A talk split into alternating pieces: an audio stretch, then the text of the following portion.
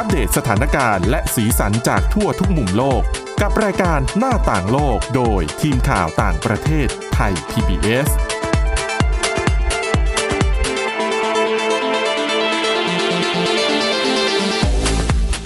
สวัสดีค่ะ ต้อนรับคุณผู้ฟังเข้าสู่รายการหน้าต่างโลกนะคะ มาอัปเดตเรื่องราวทั้งสถานการณ์และสีสันจากทั่วทุกมุมโลกกับทีมข่าวต่างประเทศไทย PBS กันได้เช่นเคย ติดตามฟังกันได้ทุกที่ทุกเวลานะคะ ผ่านทางพอดแคสต์ค้นหาคำว่าหน้าต่างโลกค่ะ หรือว่าไปที่ www.thaipbspodcast.com นะคะ วันนี้อยู่กับคุณทิพย์ตะวันธีรนัยพงษ์และดิฉัน วินิษฐาจิตกรีค่ะ สวัสดีค่ะ ค่ะ วันนี้เราต้องแน่นอนสัปดาห์นี้ต้องเกาะติดเรื่องของสถานการณ์ที่อัฟกานิสถาน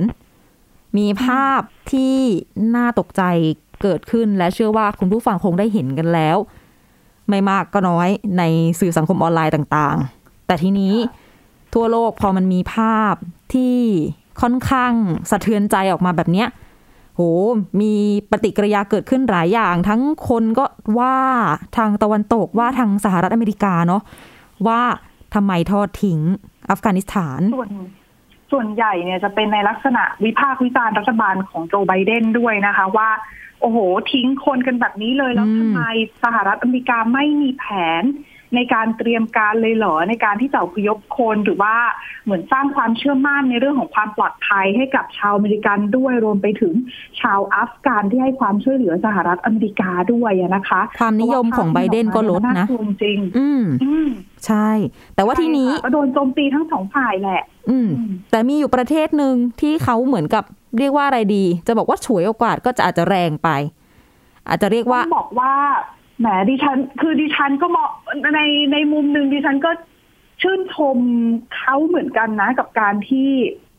คือถ้ามองในแง่ของผลประโยชน์ของประเทศเนี่ย ต้องบอกว่าถือว่าเดินเกมได้ค่อนข้างที่ดีพอสมควรเลยประเทศที่ดิฉันพูดถึงก็คือประเทศจีนค่ะ คือต้องบอกแบบนี้ค่ะ ว่าประเทศจีนเนี่ยถือว่า ช่วงที่กลุ่มตาลิบานเนี่ยยึดกรุงคาบูได้อะนะคะ แล้วก็เริ่มที่จะพูดคุยเรื่องของการจัดตั้งรัฐบาลใหม่ ชุดใหม่เอ่ยอะไรเอ่ยเนี่ย ในระหว่างที่ตะวันตกแล้วก็หลายชาติรวมไปถึงหลายชาติในเอเชียด้วยนะ เริ่มทยอยประกาศอพยพคนออกนอกประเทศแล้วก็ก็สถานการณ์ก็วุ่นวายนะคะค่ะในช่วงนั้นเนี่ยจีนกลับเป็นชาติแรกนะคะ ที่ออกมาบอกเลยว่า เนี่ยเราพร้อมที่จะร่วมมือกับ ตอริบานนะอืมฉันนิดเลยล่ะ เราพร้อมที่จะสานความสัมพันธ์กับคุณ อืม แสดงจุดยืนมาแบบนี้ถือว่าเป็นชาติแรก ๆ เลยนะส่วนทาแล้วงที่สำคัญ ใช่ในขณะที่อะปกติเราก็จะรู้อยู่แล้วล่ะ ว่าตะวันตกสหรัฐอเมริกาก็จะเป็นเหมือนไม้เบื่อไม้เมามีมีเขาเรียกว่าอะไรจุดยืนนโยบายระหว่างประเทศเนี่ย ที่มักจะขัดแย้งกับจีน แล้วก็รัสเซียที่จะอยู่ตรงข้ามกัน คือถ้าค่ะสหรัฐสนับสนุนใคร จีนรัสเซียก็จะขึ้นมาค้านอำนาจ จีนรัสเซียสนับสนุนใครสหรัฐอเมริกาก็จะขึ้นมาค้านอำนาจ แต่ประเด็นคราวนี้คือขนาดรัสเซียเองเนี่ย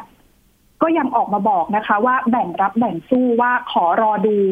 พฤติกรรมของกลุ่มตอริบานก่อน ถึงจะตัดสินใจว่าจะรับรองรัฐบาลชุดของตอริบานหรือเปล่า อืมอืม ในขณะที่จีนเนี่ยบอกเลยว่าพร้อมให้ความร่วมมือ พร้อมที่จะจับมือด้วยหลายคนก็เลยมาจับตามองว่าอะบทบาทของจีนเนี่ยยังไงความสัมพันธ์ของจีนที่จะสารต่อสัมพันธ์กับตอริบานเนี่ย จะเป็นค่ะไปในลักษณะไหน เพราะว่าก่อนหน้านี้ก็มีการพูดถึงเหมือนกันว่า จริง ๆ แล้วจีนควรจะกลัวอัฟกานิสถานหรือเปล่าอืมเพราะว่าถ้าเราไปมองดูในในแผนที่อะนะคะ จะเห็นได้ว่าอะมหาอำนาจเนี่ยก ลุ่ม P5 ในเวทีสหประชาชาติเนี่ยเออในคณะมนตรีความมั่นคงแห่งสหประชาชาติอะนะคะ ที่เป็นสมาชิกถาวรเนี่ยค่ะมีแค่ประเทศเดียวคือประเทศจีนที่มีพรมแดนติดกับอัฟกานิสถานอืมแม้ว่าจะเป็นพรมแดนสั้นๆนะดิฉันดิฉันว่าไม่ถึง80กิโลเมตรนะนิดถ้าดิเดียฉัวนจำไม่ผิดเนี่ยอ๋อเออนิดเดียว ประมาณเจ็ดเออเจ็ดสิบหกกิโลเมตรเท่านั้นเองค่ะแต่ว่า เพราะว่าติดกันเนี่ย แล้วพื้นที่ที่อัฟกานิสถานไปติดกับจีนเนี่ย ติดกันติดกันตรงบริเวณไหน บริเวณเขตปกครองพิเศษเอ่อเอ่อเขตปกครองตนเองซินเจียงอุยกูร์นะคะ ค่ะ เออ แล้วบริเวณนั้นเนี่ย แน่นอนว่าจีนก็บอกว่ามีกลุ่มที่พยายามจะเคลื่อนไหวแบ่งแยกดินแดน มีกลุ่มก่อการร้าย ดังนั้นเนี่ย แน่นอนจีนก็ต้องกลัวว่าอัฟกานิสถานเนี่ยจะกลายเป็นเหมือนสถานที่ที่ ให้มีการซ่องสุมกลุ่มเหล่านี้หรือเปล่า อืม อืม ดังนั้นเนี่ย หลาย ๆ คนก็เลยมองว่าไอ้จีนเนี่ย จะเดินเกมยังไงในในในกรณีนี้อะนะคะ ในสิ่งที่กำลังเกิดขึ้น เพราะว่าตาลิบันก็ไปยึดอัฟกานิสถานเอาไปได้ แต่ว่าจีนก็แสดงจุดยืนว่าโอเค เราพร้อมร่วมมือหลายคนก็มองว่าทำไมจีนถึงตัดสินใจแบบนี้ สิ่งที่น่าสนใจก็คือว่าสาเหตุที่จีนตัดสินใจแบบเนี้ยหลักๆ เนี่ย อาจจะมองได้สองอย่าง คือเสี่ยงจริง แต่ถ้าจะมองความเสี่ยงนี้เป็นโอกาสก็ได้เช่นเดียวกัน เพราะว่าอะไร เพราะว่าโอกาสที่จีนจะได้มามีสองอย่าง อย่างแรกคือเศรษฐกิจ อย่างที่สองคือเรื่องของความมั่นคง เรามาเริ่มกันที่เศรษฐกิจก่อนค่ะเศรษฐกิจจีนได้อะไร อย่าลืมว่าโครงการที่ประธานาธิบดีสีจิ้นผิงเนี่ยเขาปั้นมานะ ปั้นมานานเหลือเกิน นั่นก็คือเรื่องของโครงการ แถบและเส้นทางหรือว่า BRI ถูกไหมคะค่ะ ก็จะเป็นการเชื่อมโยงเส้นทางการค้า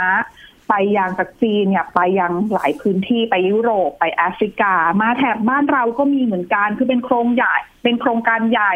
มูลค่ามหาศาลนะคะ แถมยังถือเป็นโครงการที่ช่วยขยายอิทธิพลให้กับจีนด้วย เป็นเส้นทางสายไหมศตวรรษที่ยี่สิบเอ็ด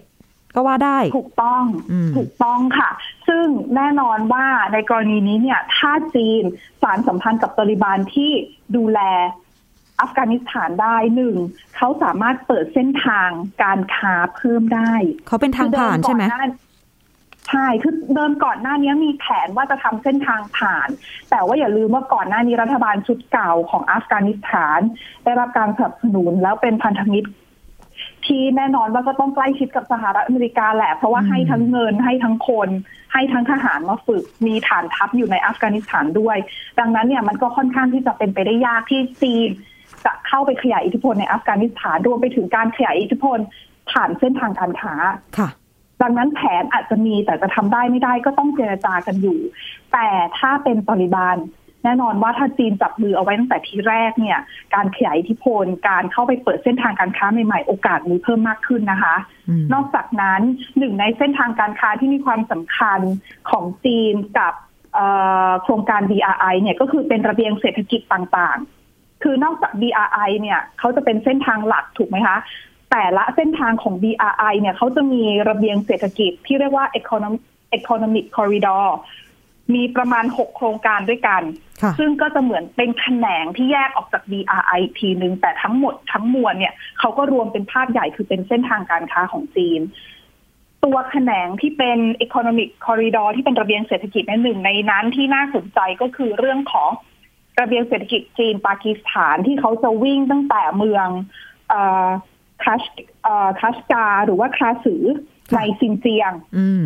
ลงมาผ่านปากีสถานแล้วก็ออกสู่ท่าเรือน้ำลึกกวาดาทางตอนใต้ของปากีสถานนั่นคือเส้นทาง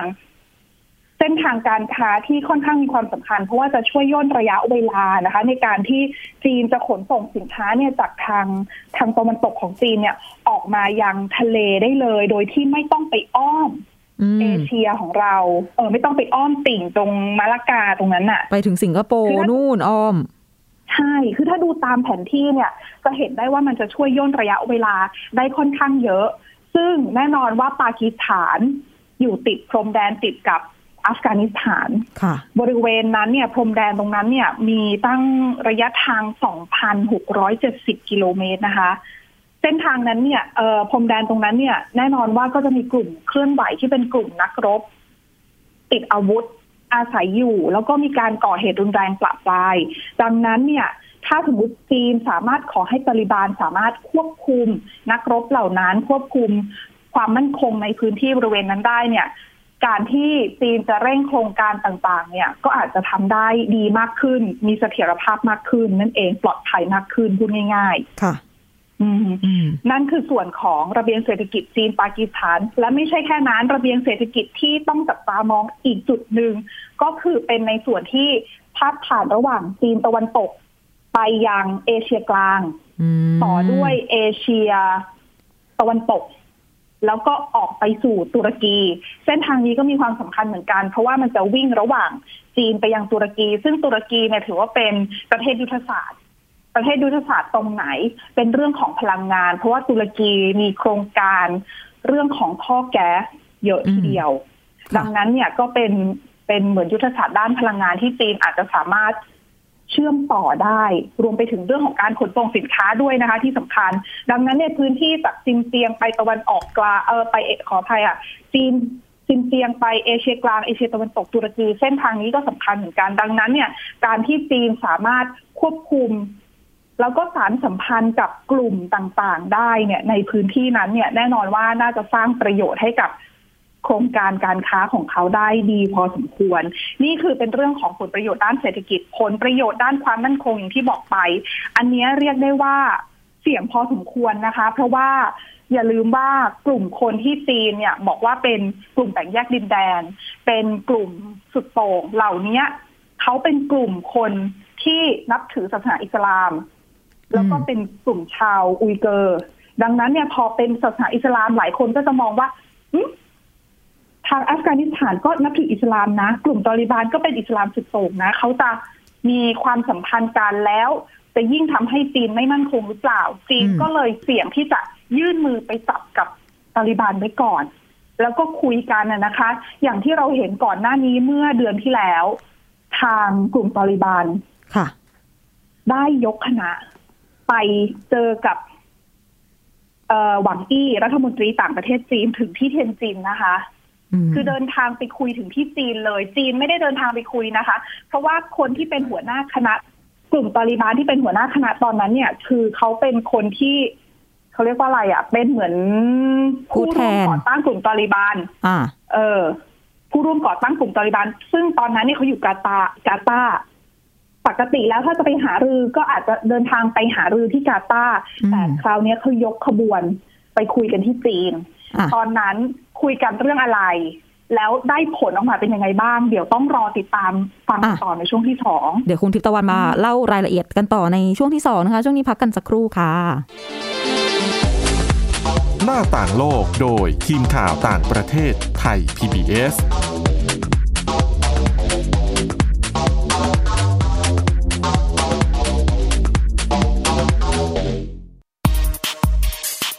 ทยาศาสตร์อยู่รอบตัวเรา มีเรื่องราวให้ค้นหาอีกมากมาย เทคโนโลยีใหม่ ๆ เกิดขึ้นรวดเร็วทำให้เราต้องก้าวตามให้ทัน อัปเดตเรื่องราวทางวิทยาศาสตร์ เทคโนโลยี และนวัตกรรม ที่จะทำให้คุณทันโลก กับรายการ s c i e n t e c h ทุกวันจันทร์ถึงวันศุกร์ทางไทย PBS Radio พ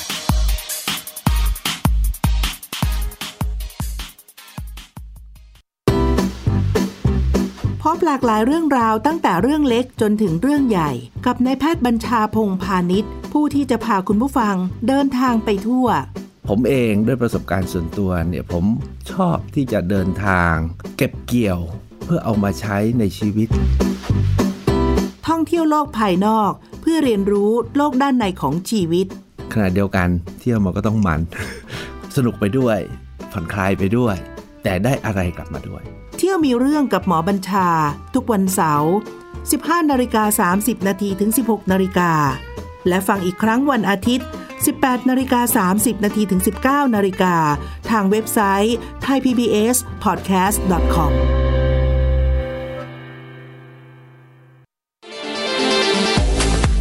หน้าต่างโลกโดยทีมข่าวต่างประเทศไทย PBS อนรับคุณผู้ฟังกลับเข้าสู่ช่วงที่ 2 ของรายการหน้าต่างโลกนะคะ เมื่อสักครู่คุณทิพตะวันคุยค้างเอาไว้เรื่องของการ เรียกว่าเจราจากันระหว่างตัวแทนผู้ร่วมก่อตั้งกลุ่มตอริบาน กับรัฐมนตรีต่างประเทศของจีน อืมตอนนั้นที่เขาไปหารือกันเนี่ยยกคณะไปคุยกันที่เทียนจินนะคะ สิ่งที่ทั้งสองฝ่ายคุยกัน แน่นอนว่าเป็นเรื่องของเศรษฐกิจ เป็นเรื่องของความมั่นคง เศรษฐกิจเราว่าไปแล้ว เรื่องของความมั่นคงคือ จีนเนี่ยเขาบอกคุยกับทางตอริบานเนี่ยคือถึงขนาดที่บอกว่าคุณจะไม่ให้ทางตาลิบันเนี่ย เป็นเหมือนกับที่ในการพักพิงของกลุ่มแบ่งแยกดินแดน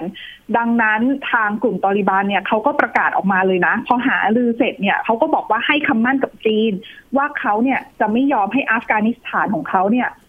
กลายเป็นถูกใช้เป็นที่พักพิงของกลุ่มติดอาวุธค่ะแต่เขายอมทำแบบนี้เพื่อจีนเพื่ออะไร เขาได้ประโยชน์อะไรจากกรณีนี้ถูกไหมคะอืมสิ่งที่เขาขอจีนนั่นคือการที่เขาอยากจะให้จีน ให้การสนับสนุนทางด้านเศรษฐกิจ แล้วก็การลงทุนของกลุ่ม ในการที่จะฟื้นฟูอัฟกานิสถาน คือเขามองแผนเอาไว้แล้วล่ะ ว่าเขาเนี่ย จะต้องยึดอัฟกานิสถานเพราะเขารู้อยู่แล้วว่ายังไงสถาสหรัฐอเมริกา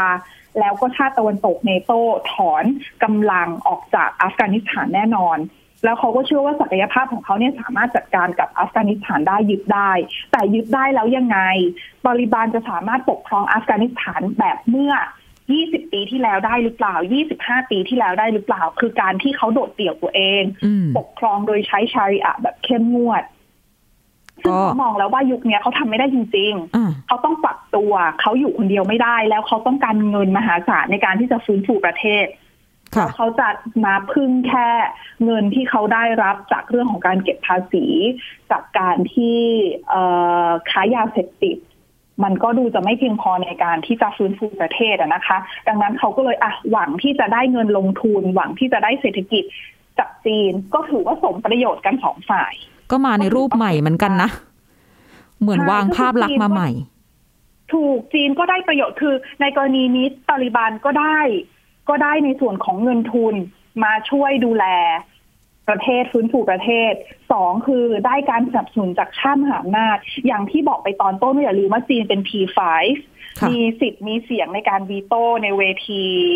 UNSC ได้ก็คือคณะมนตรีความมั่นคงแห่งสหประชาชาติอืมดังนั้นเนี่ยมีจีนเอาไว้ก็ยังอุ่นใจอย่างน้อยก็ยังอุ่นใจว่ามีมหาอำนาจหนุนหลัง สมมติจะโดนความบาดอะไรยังไงก็ยังขวางได้อ่าถูกค่ะ แล้วถึงจะโดนคว่ำบาตรจริง ๆ แต่ละประเทศสหรัฐอเมริกามาคว่ำบาตรอังกฤษมาคว่ำบาตรยุโรป EU มาคว่ำบาตรแต่อย่าลืมว่าถ้ามีจีนคอย คือให้การสนับสนุนอยู่ก็เหมือนกับ ในประเทศที่มีความขัดแย้งหลาย ๆ ประเทศอะนะคะ ที่ที่ที่ต่างฝ่ายต่างก็จะเป็นในลักษณะนี้แหละก็คือ ประเทศหนึ่งแซงชั่นอีกประเทศหนึ่งก็อาจจะเข้ามาให้ความช่วยเหลือได้ หรือว่าอาจจะแอบให้ความช่วยเหลือก็อาจจะเป็นได้ ดังนั้นในแง่เนี้ยตาลิบันได้ประโยชน์เหมือนกัน แต่คนที่ดูแล้วดิฉันมองในความเห็นของดิฉันว่าได้ประโยชน์มากกว่าก็คือจีนนะคะอืมเพราะว่าอาจีนแน่นอนว่าเป็นเกมเสี่ยงก็จริง คือแต่ถึงจีนไม่ทำอะไรจีนก็เสี่ยงอยู่ดี แต่ว่าการเสี่ยงวิธีนี้ของจีนเนี่ยทำให้จีนได้ประโยชน์ด้วย เพราะว่าอันหนึ่งอย่างที่บอกไปเรื่องของเศรษฐกิจอืมแล้วก็เรื่องของความมั่นคง ซึ่งความมั่นคงก็ตามมาค่ะในเรื่องของเศรษฐกิจอีกซ้ำอีกเพิ่มอีกด้วยอะนะคะ เพราะว่าอาถ้าอัฟกานิสถานมั่นคง มีเสถียรภาพ กลุ่มคุมกลุ่มติดอาวุธ กลุ่มหัวรุนแรงได้ จีนก็สามารถขยายเรื่องของ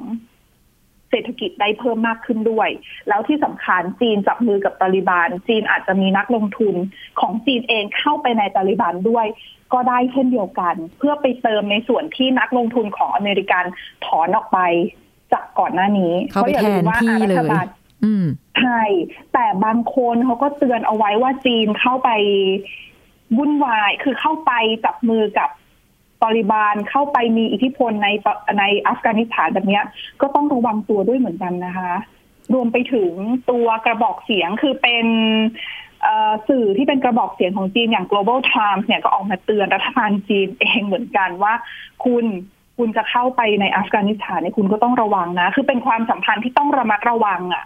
คือถึงแม้ว่าเราจะได้ประโยชน์ก็ยังต้องระวังเพราะอะไร เพราะว่าอย่าลืมว่า อัฟกานิสถานเนี่ยเขามีชื่อเล่นนะ บอกว่าเป็น graveyard of the empire หืมเออคุณลองนึกย้อนประวัติศาสตร์กลับไป ประเทศเนี้ย มีมหาอำนาจที่ต้องพ่ายแพ้ไปกี่รอบแล้ว เป็นสุสานแห่งหมาอำนาจเหรอ ใช่ คือคุณลองมองย้อนมาอาสหรัฐอเมริกาก็แพ้ถูกไหมคะอะก่อนสหรัฐอเมริกากลุ่มที่เข้าไป จะไปยึดอัฟกานิสถานคือใครสหภาพโซเวียตอืมเข้าไปยึดได้หรือเปล่า ไม่ได้ แถมถอยออกมาแล้วสหภาพโซเวียตล่มสลายต่างหากหลังจากนั้นค่ะ แล้วเขาย้อนกลับไปถึงในอดีตเลยนะ ตั้งแต่แบบมองโกตั้งแต่อะไรอะ่ะอืมคือเขาบอกว่าที่นี่เป็นเหมือน เป็นเหมือนสถานที่ที่มหาอำนาจเข้าไปเนี่ย ก็เอาชนะไม่ได้เอาลงไม่ได้ ดังนั้นเนี่ย จีนจะเข้าไปเนี่ยก็ต้องพิจารณาให้ดีต้องดูให้ดีนะ ยังต้องระมัดระวังนะ จะทำอะไรก็ตาม นโยบายอะไรจะดำเนินเนี่ยก็ต้องระวังด้วยซึ่งจริง ๆ ก็ถูกแล้วที่เขาจะต้องระมัดระวังนะคะ เพราะว่า จีนเนี่ยแน่นอนว่าเห็นตัวอย่างของสหรัฐอเมริกามาแล้ว สหรัฐเข้าไป 20 ปี ทุ่มทั้งเงิน ทุ่มทั้งคน หมดไปแล้วตั้งเท่าไหร่อาวุธอีกต่างหาก แต่สิ่งที่สหรัฐอเมริกาได้กลับมา ไม่มีอะไรเลยนะคะ คือเหมือนกับฟรีซเอาไว้แค่ 20 ปีเสี่ยงไงแล้วก็ทั้งเงินพอทั้งสหรัฐชีวิตออกไปทุกอย่างก็กลับมาเหมือนเดิม เขาอ้างว่าเขาได้อันนี้ไงเป็นการกำจัดฐานฟูมฟักผู้ก่อการร้ายที่จะมา โจมตีมุ่งร้ายเขาในอนาคตอย่างนี้ไบเดนเขาว่าใช่ไว้แต่หลายคนแต่หลายคนก็บอกว่าสหรัฐอเมริกาถอนออกไปแบบเนี้ยก็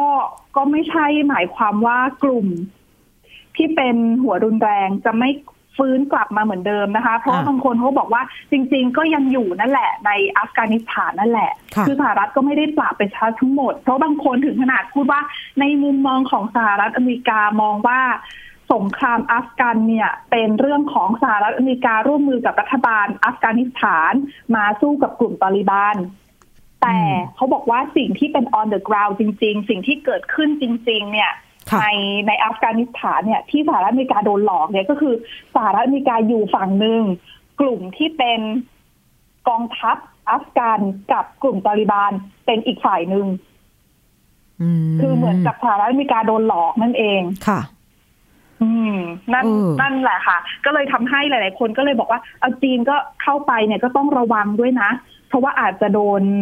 เอ่อแว้งกัดหรือว่าอาจจะนโยบายจะเชื่อมั่นได้มากน้อยแค่ไหน ซึ่งเหล่านี้ก็สะท้อนถึงถึงข้อสงสัยของชาติตะวันตกด้วยเหมือนกัน เพราะว่าถ้าใครติดตามข่าวอัฟกานิสถานเขาออกมาบอกแล้วนะคะ ว่าเขาเนี่ยจะไม่เหมือนกับ 20 ปีก่อนหรอกเขาเขาเนี่ยจะเปิดกว้างมากขึ้นอ่าใช่เขาจะ อ่าเขาจะไม่โหดร้ายเหมือนเมื่อก่อน แต่ว่าหลาย ๆ คนก็ยังยังไม่ค่อยจะเชื่อถือสักเท่าไหร่ก็ คืออะให้เวลาในการพิจให้ในเวลาในการพิสูจน์ว่าเขาเปลี่ยนไปจริงหรือเปล่า เพราะว่าตอนนี้ถ้าเราติดตามข่าว ก็ยังเห็นข่าวออกมาเหมือนกันนะคะ ว่ามีคนถูกทำร้าย มีคนบอกว่าถูกเอ่อกลุ่มตอริบานนักรบตอริบานทำร้าย ถูกสังหาร ค่ะเออก็มีเหมือนกัน อืม เรื่องเศร้าๆก็มีสื่อนอกก็รายงานมาเหมือนกัน จริงอาจจะไม่ใช่เหตุการณ์ล่าสุด เกิดขึ้นเมื่อเดือนที่แล้วก็มีสำนักข่าว CNN รายงานเอาไว้มีการแบบนักรบเข้าไปในบ้านของครอบครัวหนึ่งอย่างเงี้ยแล้วก็ไปบังคับให้ผู้หญิง ที่เป็นแม่ของเด็ก ๆ หลายคนเนี่ยให้ทำกับข้าวให้อย่างเงี้ยค่ะให้ทำกับข้าวให้นักรบสิบห้าคน เธอก็ไม่รู้จะทำยังไง อันนี้เป็น CNN รายงานไว้นะคะ ไม่รู้จะทำยังไงอืมบอกไม่มีเงินน่ะ ไม่มีวัตถุดิบอะ ให้คนกินต้องเป็นสิบสิบคนใช่ไหมสรุปนักรบมาเคาะประตูสั่งแบบเนี้ยสองสามวัน เธอก็ทำให้ไม่ได้ สุดท้ายบทสุดท้ายลงเอยก็คือ โดนทำร้ายร่างกายค่ะจนเสียชีวิตไปซึ่งซึ่งความหวาดกลัวต่างๆ ที่ที่ชาวอัฟกันมีต่อกลุ่มตอริบานเนี่ยยังมีอยู่เยอะนะคะ ใช่ คือจากการที่เราฟังบทสัมภาษณ์ ฟังเสียง ของชาวอัฟกันที่อยู่ในอัฟกานิสถานเนี่ยที่ผ่านออกมาทางสื่อต่างชาติ หลากหลายสื่อเนี่ย ก็คือรับรู้ได้เลยว่าเขาเขาหวาดกลัวจริงอืมๆอืมแม้ว่าเขาจะออกมา ลั่นวาจาว่าจะเคารพสิทธิสตรี ให้ผู้หญิงได้ไปเรียนหนังสือมีเปิดโรงเรียนในบางเมืองในเฮรัตมันรู้สึกให้เด็ก ๆกลับไปเรียนแล้วเมื่อวานนี้ แล้วก็มีการค่ะไปนั่งสัมภาษณ์กับผู้ประกาศข่าวหญิง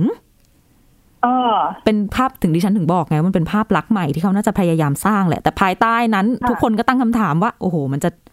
มันจะไปได้ไกลแค่ไหนจะได้แค่ไหน อืมเออ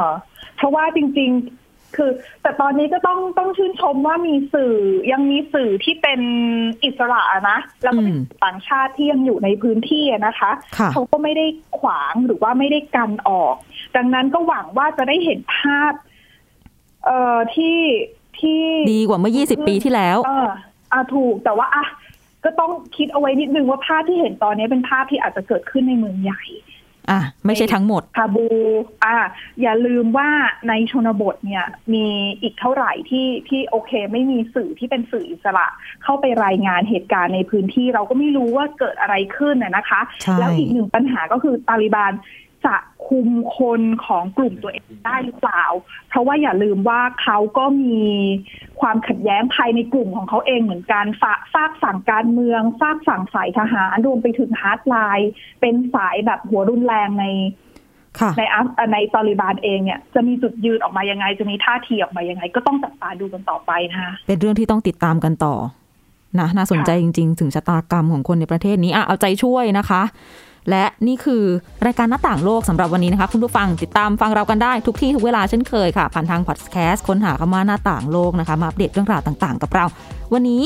คุณทิพย์ตะวันดิฉันวินิษฐาจิตกรีและทีมงานทั้งหมดลาไปก่อนสวัสดีค่ะ สวัสดีค่ะ Thai PBS podcast. View the world via the voice.